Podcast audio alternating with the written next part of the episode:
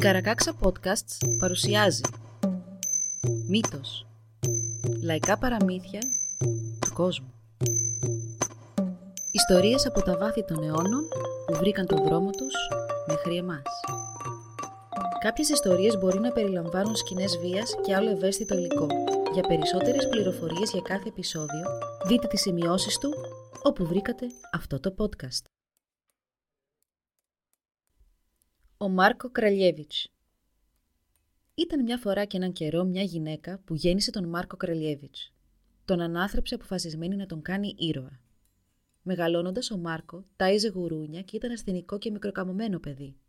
Ενώ οι υπόλοιποι τον κακομεταχειρίζονταν και τον ανάγκαζαν να ταΐζει και τα δικά τους γουρούνια. Κάθε φορά που αντιστεκόταν ο Μάρκο, αυτοί τον χτυπούσαν και τον έστελναν στο χώμα από τα μαλλιά μέχρι να κάνει αυτό που ήθελαν. Εκείνος αποφάσισε να το σκάσει και πήρε τα βουνά. Καθώς περιπλανιόταν, σκεφτόταν. Αν είχα μείνει τώρα θα με χτυπούσαν ο ένας μετά τον άλλο, αλλά αν ξανεμφανιστώ το βράδυ θα τις φάω μόνο μία φορά. Εκεί που περπατούσε, είδε στον δρόμο του ένα μωρό. Ήταν όμορφο, ξαπλωμένο κάτω από τον ήλιο. Του έφτιαξε ένα σκιερό με κλαδιά και φύλλα και πήγε να κάτσει παραπέρα να ξαποστάσει. Τότε πέρασε από εκεί μια νεράιδα και μόλις είδε το μωρό κάτω από την σκιά, είπε: Θεέ παντοδύναμε, ποιος έκανε τέτοια καλοσύνη; Α μου ζητήσει ό,τι θέλει και θα το έχει. Ακούγοντάς το, ο Μάρκο πλησίασε και της είπε: Κυρά, εγώ το έκανα. Εσύ, μικρή αδερφέ μου, πες μου, τι θες να κάνω για να σου ανταποδώσω το καλό που έκανες για το μωρό μου; Αλίμονο, κυρά μου, αυτό που θα ήθελα δεν μπορείς να μου το δώσεις. Μα τι είναι αυτό το φοβερό και τρομερό πράγμα, πες μου, αυτό που είχε στο νου του ο Μάρκο ήταν ότι ήθελε να σταματήσουν πια να τον χτυπάνε και να τον κακομεταχειρίζονται οι άλλοι στο χειροστάσιο. Και αυτό είπε και στην Εράιδα, ότι ευχόταν να σταματήσουν τα χτυπήματα. Και εκείνη του απάντησε: Αφού αυτό θέλεις, τότε έλα και πιάσε από το στήθος μου. Και αυτός υπάκουα πήγε και ήπια. Όταν τελείωσε, του είπε η Νεράιδα: Τον βλέπεις εκείνο τον βράχο, πήγαινε να δούμε αν μπορείς να τον σηκώσεις. Ο Μάρκο πήγε και προσπάθησε να τον σηκώσει, αλλά μάταια ζύγιζε ένα τόνο και βάλε. Έλα να ξαναπιείς από το στήθος μου και όταν τελειώσεις ξαναδοκίμασε. Ο Μάρκο ξαναήπιε και όταν τελείωσε πήγε να σηκώσει τον βράχο. Αυτή τη φορά κατάφερε να τον σηκώσει λιγάκι. Ξαναήπιε, ξαναπροσπάθησε και τον κύλησε κάμποσα μέτρα πιο πέρα. Ξαναπήγε να πιει και όταν αυτή τη φορά σήκωσε τον βράχο μπόρεσε να τον ρίξει μίλια μακριά. Η νεράιδα τον κάλεσε να πιει από το στήθος της μία τελευταία φορά. Όταν ήπιε τόσο που έσκασε, εκείνη του είπε Πήγαινε τώρα και κανένας δεν θα ξανασηκώσει χέρι επάνω σου. Ούτε η συγχωριανή σου, ούτε κανείς.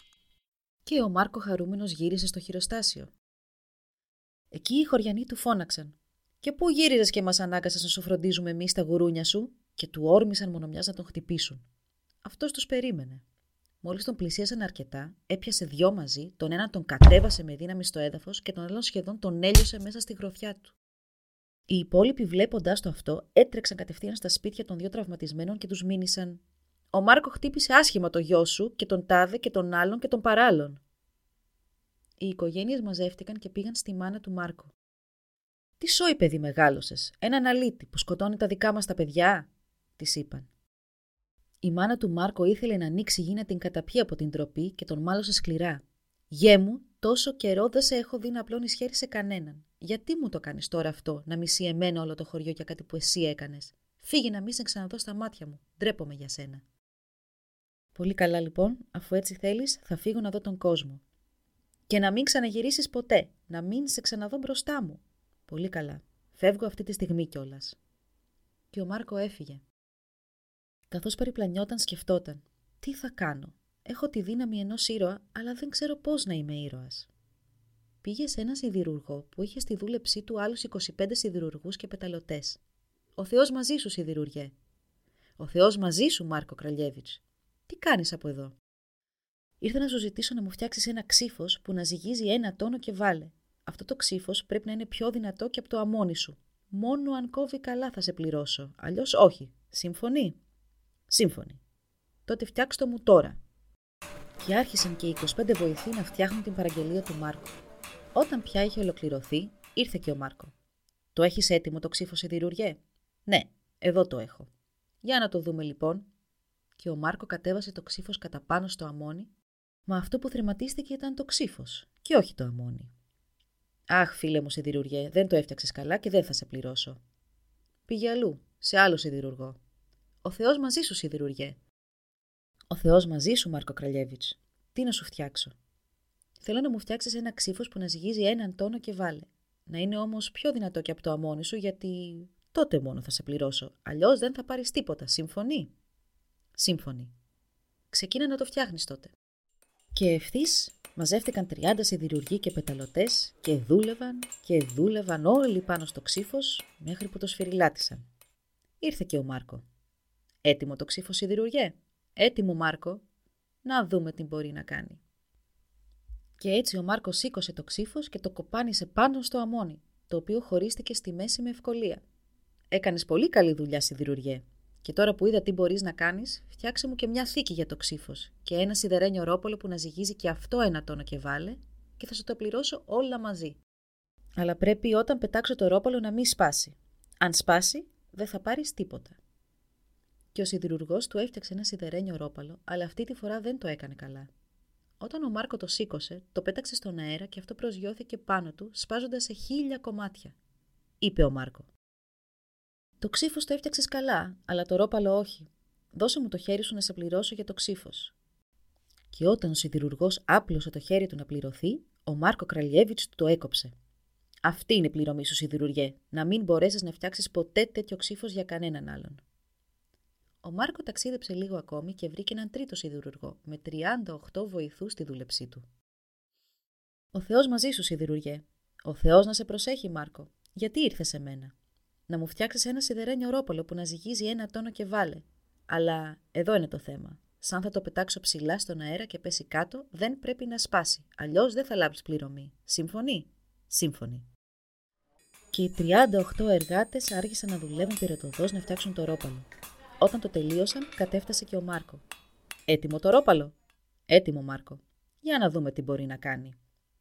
Πήρε ο Μάρκο το ρόπαλο και το τίναξε τόσο ψηλά που έκανε τρεις μέρες και τρεις νύχτες να κατέβει. Όταν κατέβηκε όμως, ο Μάρκο το άφησε να τον χτυπήσει στην πλάτη και αυτό τον έριξε κάτω, ματώνοντας τη μύτη και τα δόντια του. Αλλά παρέμεινε ατόφιο και ο Μάρκο σηκώθηκε όρθιος και είπε στο σιδηρουργό: Έκανες καλή δουλειά, σιδηρουργέ. Άπλωσε το χέρι σου να σε πληρώσω. Και μόλις ο σιδηρουργός άπλωσε το χέρι του να πληρωθεί, ο Μάρκο του το έκοψε. Αυτή είναι η πληρωμή σου, σιδηρουργέ, να μην μπορέσεις να φτιάξει ποτέ τέτοιο όπλο για κανέναν άλλον. Ο Μάρκο γύρισε στη μητέρα του. Μάνα, από τη μια με βλέπεις σαν ήρωα, από την άλλη με απορρίπτεις. Αν δεν με θες μαζί σου, τότε θα ξαναφύγω να δω τον κόσμο. Γιατί ζεις έτσι, γιατί δεν μπορείς να είσαι και να ζεις σαν όλους τους άλλους; Έχουμε βόδια. Πήγαινε λοιπόν στα λιβάδια και όργωσε τις παιδιάδε και τα βοσκοτόπια. Να βοηθήσεις και λίγο τη μάνα σου. Και ο Μάρκο υπάκουσε. Πήρε τα βόδια και τράβηξε για τα λιβάδια. Εκεί που όργωνε όμως, χωρίς να το καταλάβει, μπήκε και χάλασε τους αυτοκρατορικούς δρόμους. Τα νέα μαθεύτηκαν, τα έμαθαν και οι Τούρκοι, και ευθύς κατέφτασαν 300 εκεί που όργωνε ο Μάρκο. Όλοι τους πολεμιστές και του είπαν: Γιατί, Μάρκο, χάλασες τους δρόμους της αυτοκρατορίας, δεν σου έφταναν τα λιβάδια και τα βοσκοτόπια σου, και του όρμησαν να τον σκοτώσουν. Ο Μάρκο δεν είχε μαζί του ούτε το σπαθί ούτε το ρόπαλο, και έτσι άρπαξε το άρωτρο, το κατέβασε στους Τούρκους πολεμιστές και σοριάστηκαν και οι 300 χάμου.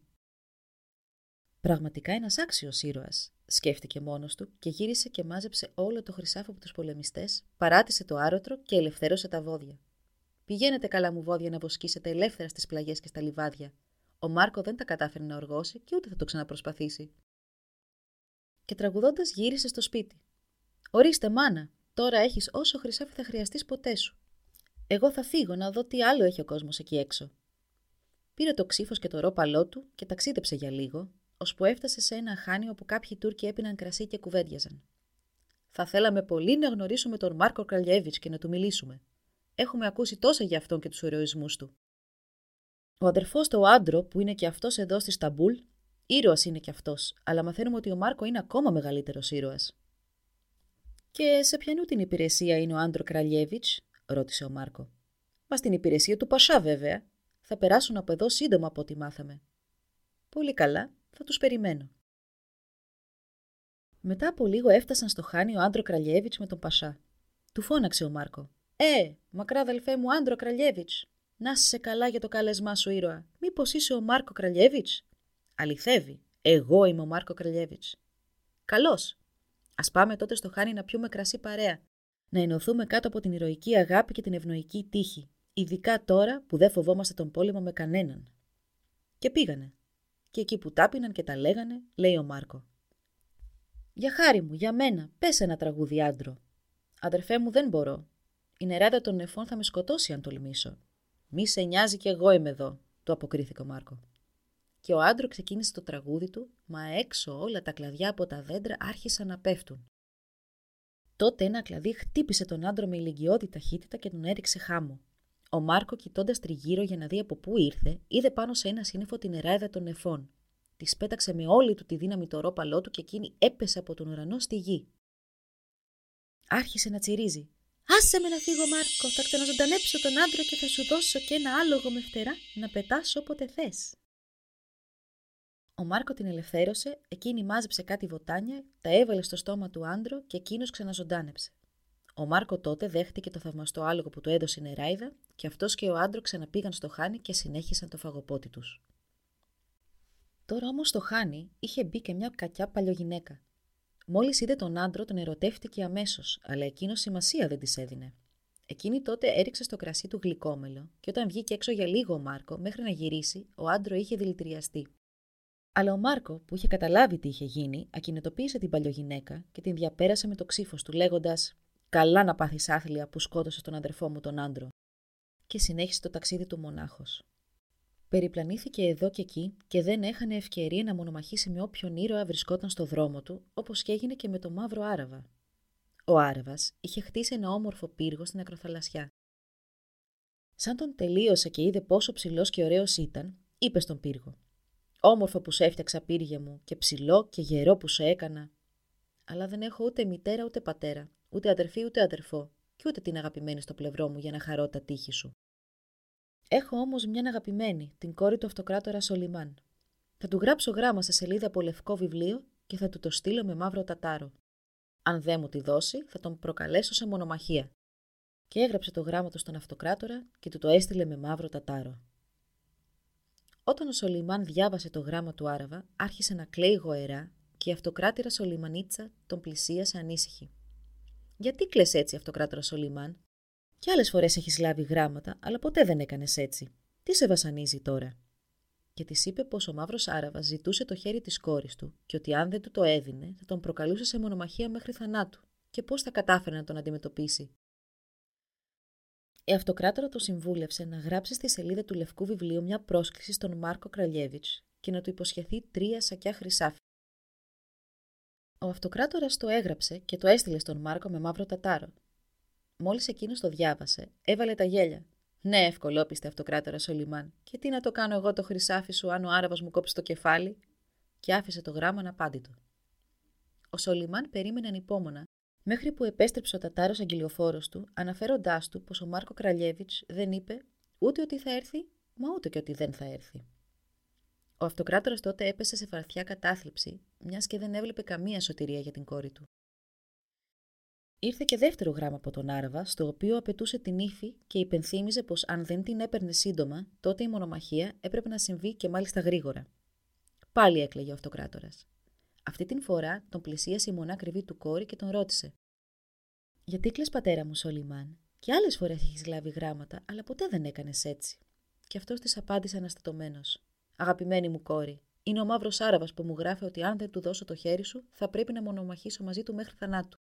Πώς να το κάνω τόσο γέρος που είμαι; Ξέρεις, πατέρα, υπάρχει ένας ήρωας, ο Μάρκο Κραλιέβιτ. Γράψε του και τάξε του εννιά σακιά χρυσάφι, αν πάει να μονομαχήσεις στη θέση σου. Ο αυτοκράτορας πάλι έγραψε στον Μάρκο και του έστειλε το γράμμα με τον Τατάρο. Εκείνος, διαβάζοντας το γράμμα, έβαλε πάλι τα γέλια. Κακορίζει και αυτοκράτορας Σολίμαν. Τι να το κάνω εγώ το χρυσάφι σου, αν ο Άραβας μου κόψει το κεφάλι. Και δεν έστειλε απάντηση ούτε θετική, μα ούτε και αρνητική. Καταβεβλημένος ο αυτοκράτορας δεν ήξερε πια τι να κάνει. Σαν να μην έφτανε αυτή του η απελπισία, ήρθε και τρίτο γράμμα από τον Μαύρο Άραβα που έλεγε ότι σύντομα θα κατέφθανε να πάρει την κόρη του για γυναίκα και ότι όλα τα ταβερνία και οι αγορές έπρεπε να παραμείνουν κλειστά στο διάβα του, από φόβο για το πέρασμά του. Αυτή τη φορά ο αυτοκράτορας κρεβατώθηκε από τη στενοχώρια του και σταματημό δεν είχαν τα δάκρυά του.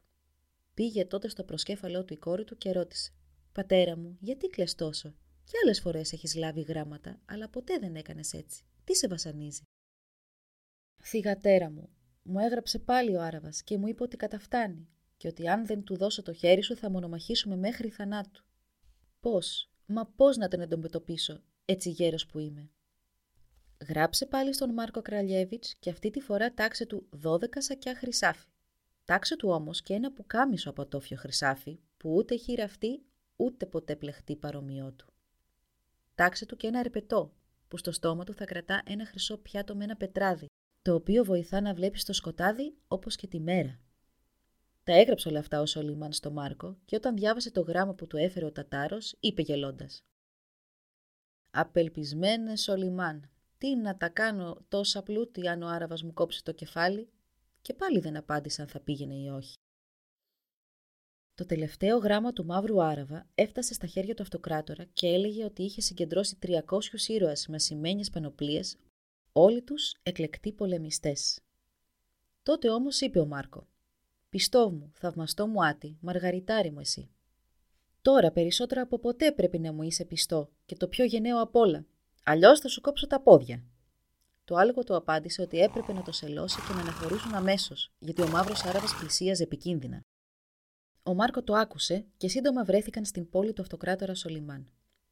Έχοντας εντοπίσει από πού θα ερχόταν ο Άραβας με τους άνδρες του, πήγε και στάθηκε μπροστά στη ταβέρνα ενός νεαρού ταβερνιάρη και του χτύπησε την πόρτα.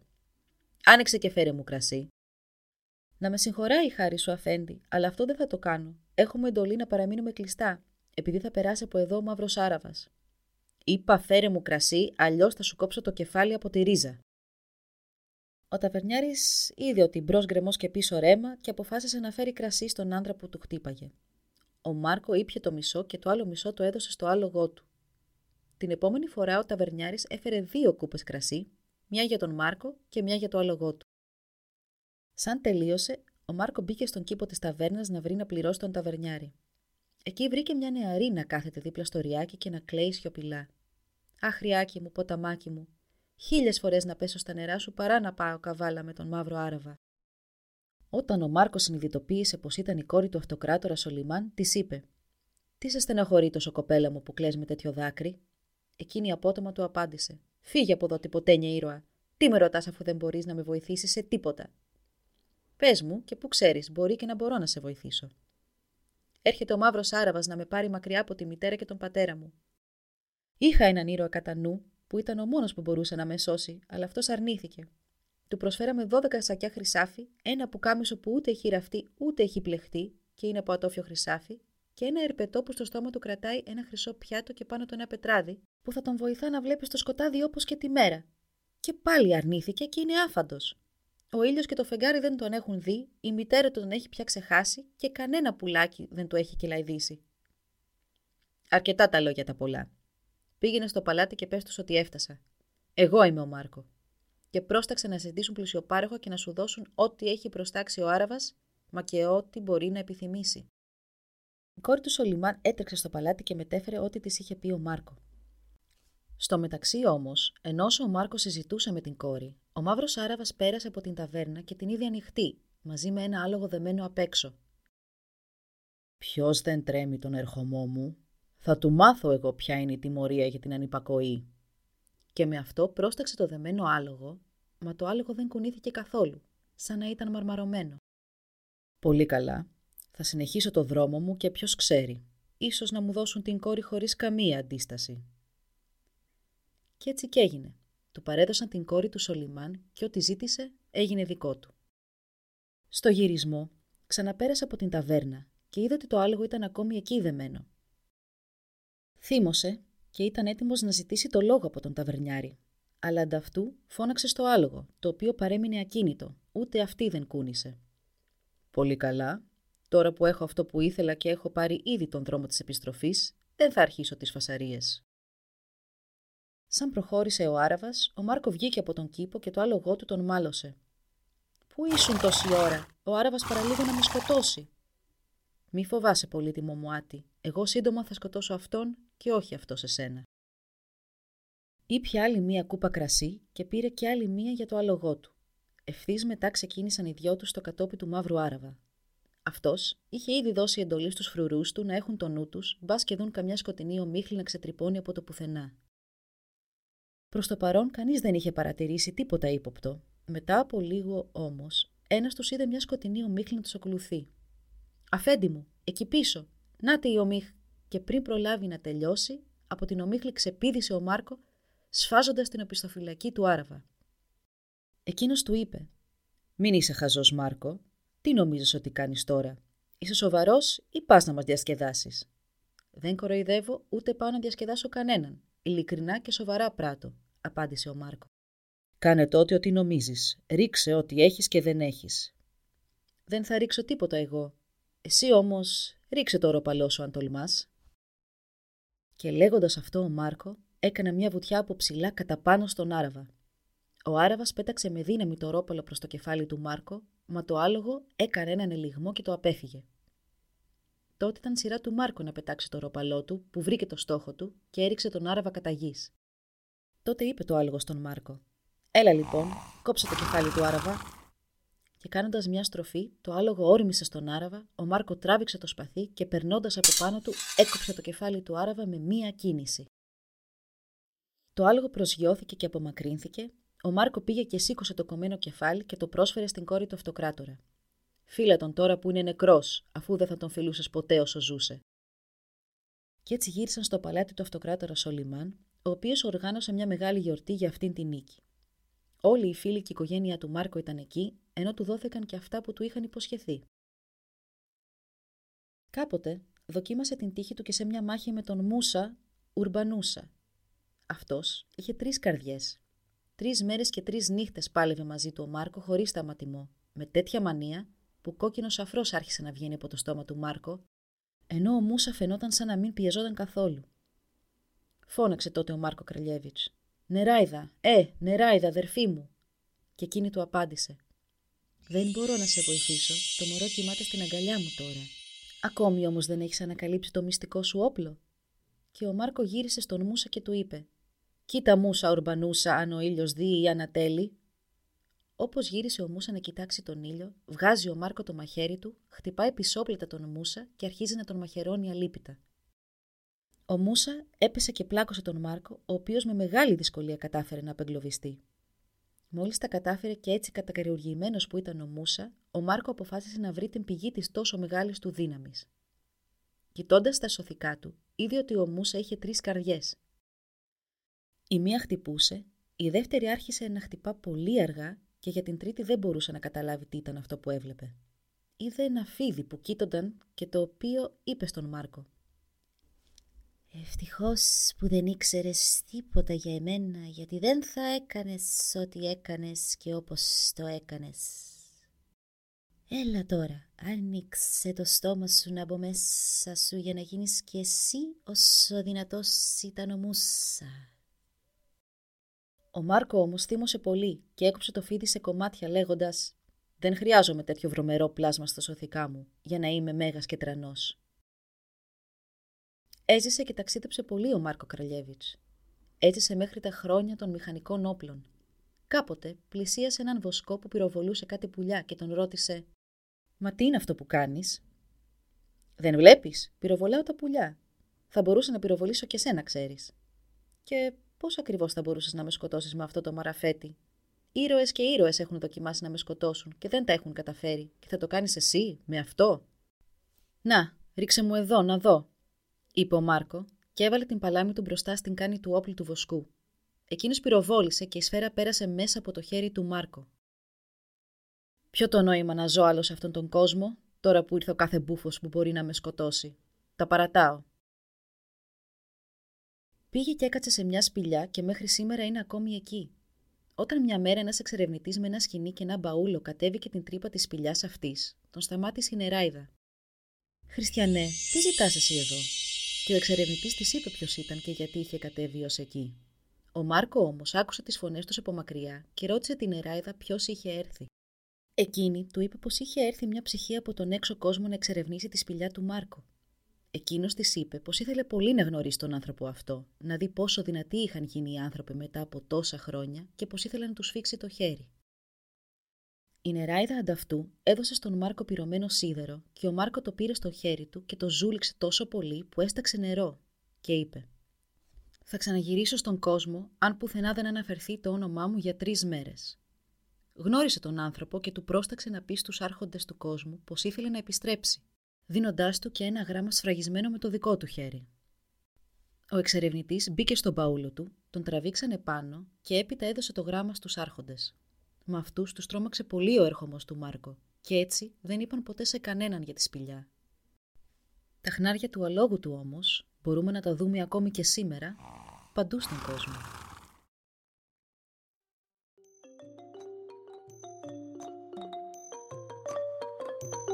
Εδώ λοιπόν η ιστορία μας έλαβε τέλος.